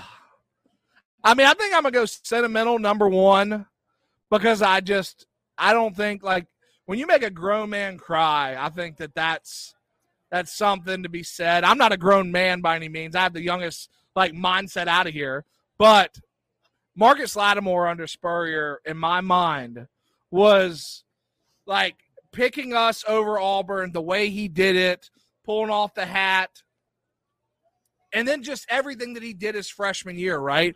Two or 40 carries, 200 plus yards against Georgia, beating them, going down to the swamp 2010. So these guys are my roommates back then. Uh, They're here right Shout now. out to his roommate. and we uh What a time. when we beat Florida in 2010, I will not tell you what happened outside of the Dreher High School when we jumped over the dang brick fence. I won't tell anybody about what happened there. But what I will tell you is we celebrated our dang tails off. All that being said, Marcus Lattimore, I'll never forget when he first got injured. Oh, it was brutal. And that second injury that happened, I remember going into the Harris Teeter off East Bay Street. I was with, I can't remember who was with me. One of my really good friends was with me. And we were wearing Gamecock gear, and there were so many people, so many fans outside of Gamecock Nation that were like, like, I'm sorry for your loss. And it wasn't like, it was, I mean, it felt like you really did lose somebody because the guy's great spirit, everything he brought to the table. And I don't mean to make this somber, but that he Marcus Lattimore had the potential to set every rushing record. He could have he could have broken George Rogers records. I I personally And he has the touchdown record. and he has. I mean, I mean, yeah, he literally could have. He could have literally Yeah. reset the record books for everything. And to see a guy go down with one injury and then go down with another, but knowing what he could have done, he was my guy, Spurrier. I got honorable mentions too. I got honorable mentions too. You got Clowney under the Spurrier era, which I'll never forget. I was at the Georgia game. I was wearing the Clowney jersey at the time. This is when he threw Aaron Murray down like a rag doll. I was right in the middle of the Georgia section, 50 yard line, 20 rows up. It was great seats. Uh, Nothing to talk about that. But the fact of the matter is, I was in the heart of Bulldog Nation. We about got in a fight with some older guys. But Jadeveon Clowney, when you can make Georgia Bulldogs feel that way, you're definitely top part of my honorable mention. And then last but not least, all right, so that's one offense, one defense. I get two honorable mentions. Quarterback Connor Shaw, 17 and 0 at home. Thank God. We're, Thank God. We're going with I Shaw. like, where's he at? Come on. I Bro. wanted to leave some suspense out there. But those were uh that Spurrier area one, two, and three. Oh wow. Uh we'll save we'll that. save it. We'll, We'll- save that one. We'll save that question for another, another time. All right, All you're, right, you- you're asking or me. here, here. no, actually this one's a uh this one's We'll take we'll take the card then. Take the, the You want same- this one? Yeah, All right. sure, sure. Ooh. Wow, some Esplan. We got 10 minutes left. Two Esplans. We got a couple questions. I'm liking these questions. Are you all liking these questions? Are y'all feeling good about this? All right. Who is the most underestimated SEC opponent that we play this season? The most underestimated opponent that we play. Yeah. You want me to, you, if you remember? I know who we play. I'm saying. Well, I'd say for Gamecock fans, it's Kentucky. Yeah. I, honestly, I, I think people listen. The Kentucky stigma's still there. Like, oh, it's Kentucky. We should just beat their ass. Like, whatever. We're just gonna. It's a kick-in win. And I, you know, I think it's about 50-50 split now. How Gamecock fans feel on that one, but I, I still feel the rest of our schedule. Most people look at it and say, well, that, I could see how that could be a tough game. I could see how that could be a tough game. Kentucky at home, I picked it as a loss. I picked it as a loss. And I felt terrible doing so. But the one team Gamecock fans do not want to give credit to is Kentucky. And is South Carolina a better football program than Kentucky right now? Yes. Do they have better facilities? Yes. Do they have a better coach? Probably in time, I would say yes. Have they recruited better? Yes. But honestly, there's no reason why South Carolina should beat Kentucky. When you look at, they have a ninth year head coach. They have a roster. I said this last year and got killed for it, but it stands true. Mark Stoops is everything Will Muschamp wasn't. He took talent that wasn't the uh, and Muschamp recruited way better. But Mark Stoops has taken classes between 40 and 50. He's developed it. He's built his own culture at Kentucky. They've recruited guys that believe in the system, that believe in Kentucky football, that believe in the message he's preaching. So I, I don't know if Gamecock fans are underestimating it from the sense of they're just blindly underestimating. They don't want to give Kentucky the credit, but that's the one I'd probably say because I feel like everybody else we're, look, we're looking at. I'd say this either that or Tennessee.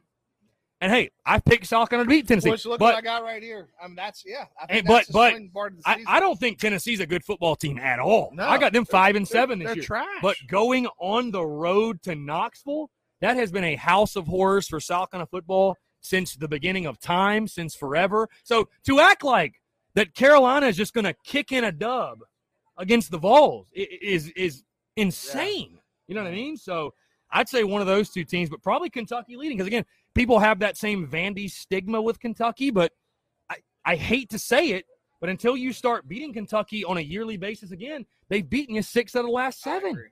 I agree 100. So- percent You're right. All right. All right. Here we go. Oh yes, yeah, for you, yes. Let's do it. I know the question. I know. I know this. I know this question because he wrote it.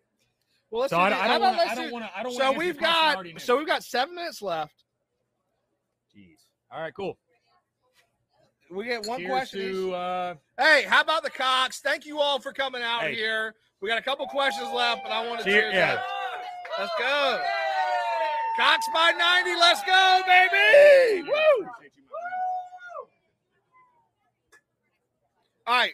Last two questions. Hit me. right, here we go.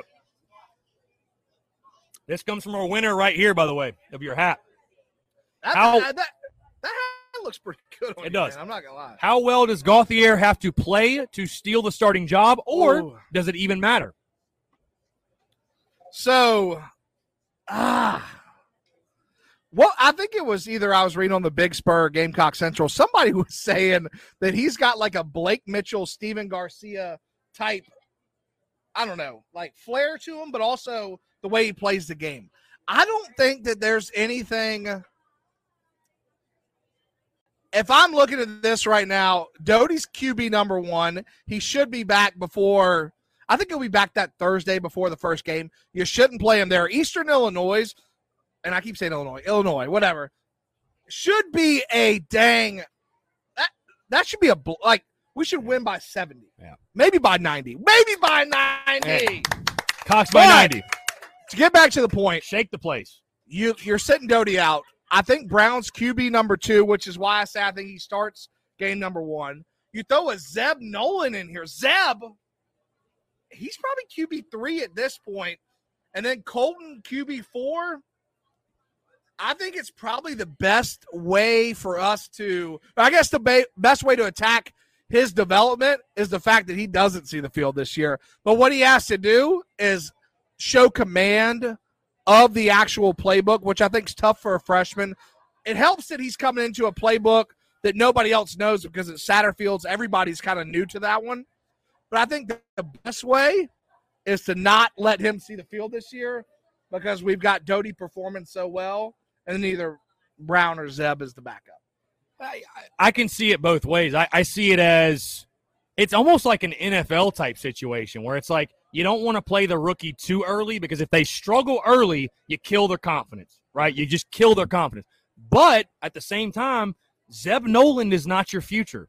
Jason Brown is not your future. I know Luke Doty is, but why not give Colten Gauthier a look? What if he goes out and has success? I would say this to your point. He said, uh, "Does it even matter?" No, Colten Gauthier is not taking the starting job this year. He's, he's just not doing it. Luke Doty's this team's quarterback. But, but I mean, we can we not say week one is a battle for QB two? That's what it is. So they're all going to play. So I, I- I think they all should play. I mean, again, like you said, man, like We might see. I mean, there might. Be I put- mean, dude, if I would say this, like if you're if you're one of our quarterbacks and you can't go out there and have success, and know, they should just cut you. I mean, Dak honestly, Joyner they should will- cut you. Dak Like, Joyner honestly. will see the field before. Colten does at quarterback. Right. So I think they'll all have success. I think. That, that puts it in. you think so? You think you think Dak I think, will? I think Dak would see it before Colten does. That's that's my perspective. Well, I mean, I'd like to see them all. I mean, at some point, I'd like to see them you, all. the first game against Eastern Illinois, that's when you're Right, going see right, it right, all. right. But All yeah, right. no, no, no chance. Good question. No chance. Here we go. At least you want a hat. All right, we've got a little bit of time left, and we've got actually We can go a couple minutes past seven. We, we of course can. I, hey, with the super chat, Phil. Appreciate you, Phil. Phil, how Phil. about that? Phil, Phil is our uh, rugby uh, rugby Phil- aficionado in the Daily Crow. if For those who are out here this, I've never in, seen yes. anything like this. Yeah. They're like, you can donate money for too, drinks, and I think Yeah. that's kind of pretty cool. So I, I, you know, I've never seen that before. All right, here we go. Absolute best case scenario, record wise this year, and worst possible scenario. So give me your ceiling and give me your floor.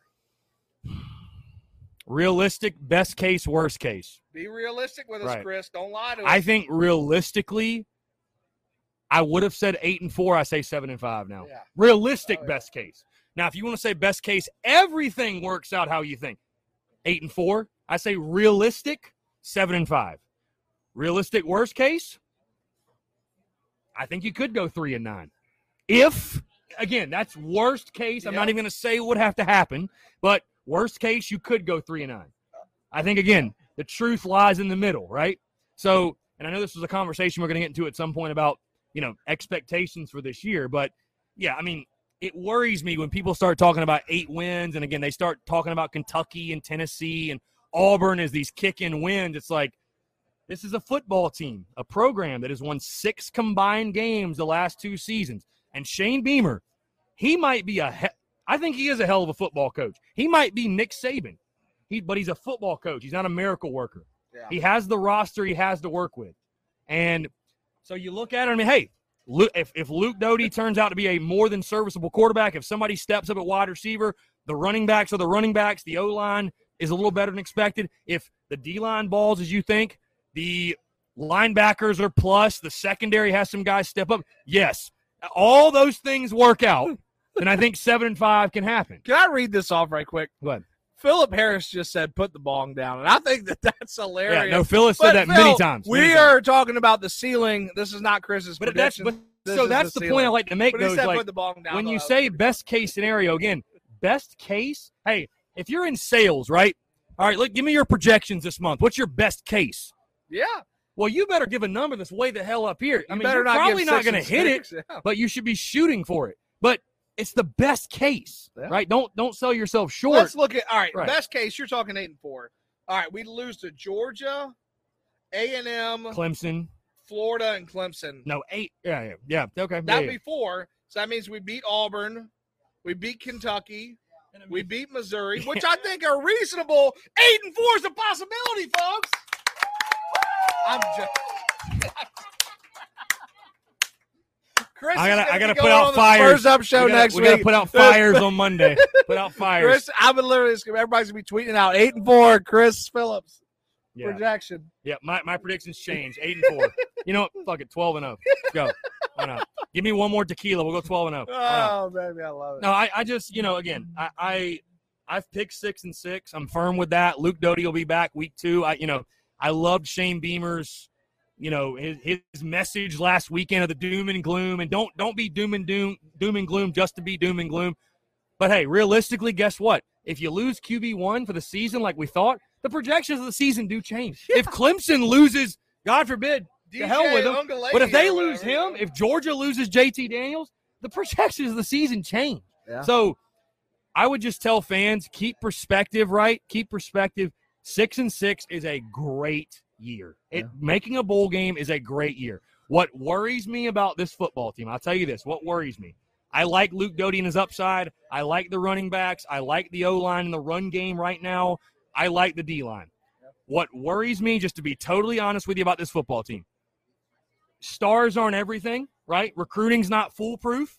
And I haven't built my business around talking recruiting and trying to be an analyst or an expert in that you've done a But- good when you are depending on the amount of guys that have never played at the SEC level that come from lower level schools that South Carolina is, it is concerning. I'm not saying that they're not going to be great players, yeah. but to for South Carolina to go eight and four, or I think even seven and five, unfortunately, for them to go that well, you're banking on everybody you got from a lower level school is going to be a stud. And the And bottom staying line, healthy and staying healthy. and that, and the bottom line is this, guys. And that's I- not realistic. I hate That's to burst realistic. everybody's bubble, but you know what? Some of the guys that played at Delaware and St. Francis and Georgia Southern and Assumption, they're going to play like guys that played at Georgia Southern and Assumption and Delaware. Like, you know, when you're We'll leave, Pos- we'll let- hey, let's let we'll let you leave it at that. I think I think you've got the message. six and across. six is what I'm locked in. I'm just, Yeah. I'm just trying to. Hey, six and six will be a great record this year. And I think I'm that gets I'm- you to I'm a bowl to game. And guess what? Maybe we go down to Florida and we all get to get a little tan Yes. in January. You never know. All right. It's been a great time. I've had a blast. I appreciate you all coming out. I've got one more giveaway I want to do. If you win your size extra large, SOL for you because I'm out of extra large. But I've got a t-shirt I want to give away. CB90. You'll get your pick. White, garnet, long sleeve actually too as well. Let's see who's going to win it. Chris, I'm locked in for six and six, by the way. you know, if you're an XL, just go double XL. Be your like, you know, nighttime shirt or something. Flossie, Flossie. Hey, Yeah! that that table just crushed it. How about that- this? That table killed it. What Oh, You here, want- here, you want winning garnet? ticket, winning ticket. What size are you? Small, medium? Oh, I'm a small. Yeah. There you go. I wouldn't say medium just because you never Love know. it. I mean, I, I, yeah, you look like a small. I'm telling you. Congratulations. All right, all right, hold, hold, hold. before we get out of here, do you have? a Come on, you got to have a record prediction at this point. We're two weeks A out. record prediction. Whoa. How about your best case, worst case? best case Come for on. me? Seven and five. Absolute Okay. best case scenario. Worst case is Yeah. three and nine. I think those three wins would be Eastern Illinois. Over under three and a half, gun to head. What are you taking? Over. I think everybody No here should bet the Yeah. over three and a half. As, half. Lu- as A Luke, hundred percent. I as Luke, as Luke Doty said, hammer. if you the over. if you want free money, I think free money as much as it can get is over three and a half. I do think though, seven. I, I just think real. I, I'll say this before we close it out. Realistic expectations. We're a two and eight football team last year. We're a four and eight team the year before. We've got a brand new coaching staff. You have to have realistic expectations. Don't put the sky on this team, but we can put the clouds on. And I think the clouds are a seven and five get to six and six. Let's go to a bowl game. Let's win the bowl game. and Let's carry some momentum in 2022. Well Let's go. Cocks. Well said. All right. A couple thank yous. Couple thank yous to start it out. Thank you to Rita's. Thank you to the Halls family for allowing us to come out here tonight. I appreciate everybody. Literally friends, new friends. I mean, I think again, I think it's so cool how social media works. You get to meet people that you've never met before. So it was nice to meet all you. Thank you for coming out. This has been truly a pleasure. And also, thank you to Chris. Came down from Columbia here to make this happen. So thank you, Chris. Appreciate y'all. Hey, for real.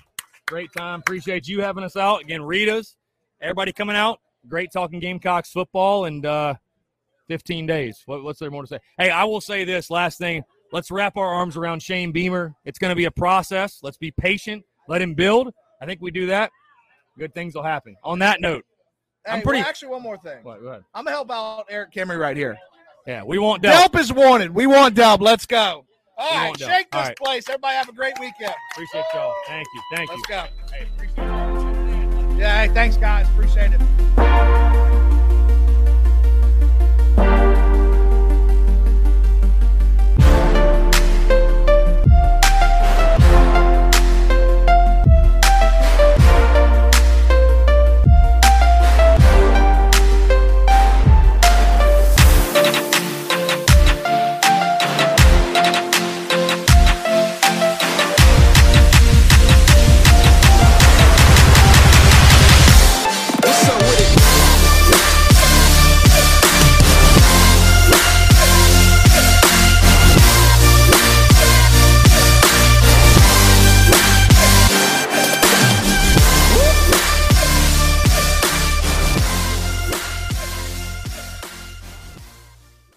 Everyone is talking about magnesium. It's all you hear about. But why? What do we know about magnesium? Well, magnesium is the number one mineral that 75% of Americans are deficient in. If you are a woman over 35, magnesium will help you rediscover balance, energy, and vitality. Magnesium supports more than 300 enzymatic reactions in your body, including those involved in hormonal balance. From functional medicine doctors to mental well being and female hormone experts, we all know that magnesium is the one mineral to improve all aspects of well being and health. But which one?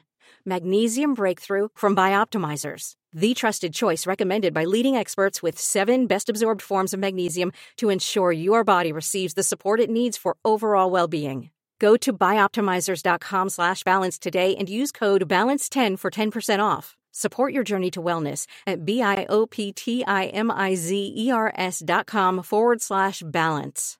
Magnesium Breakthrough from Bioptimizers, your foundation to optimal health and vitality.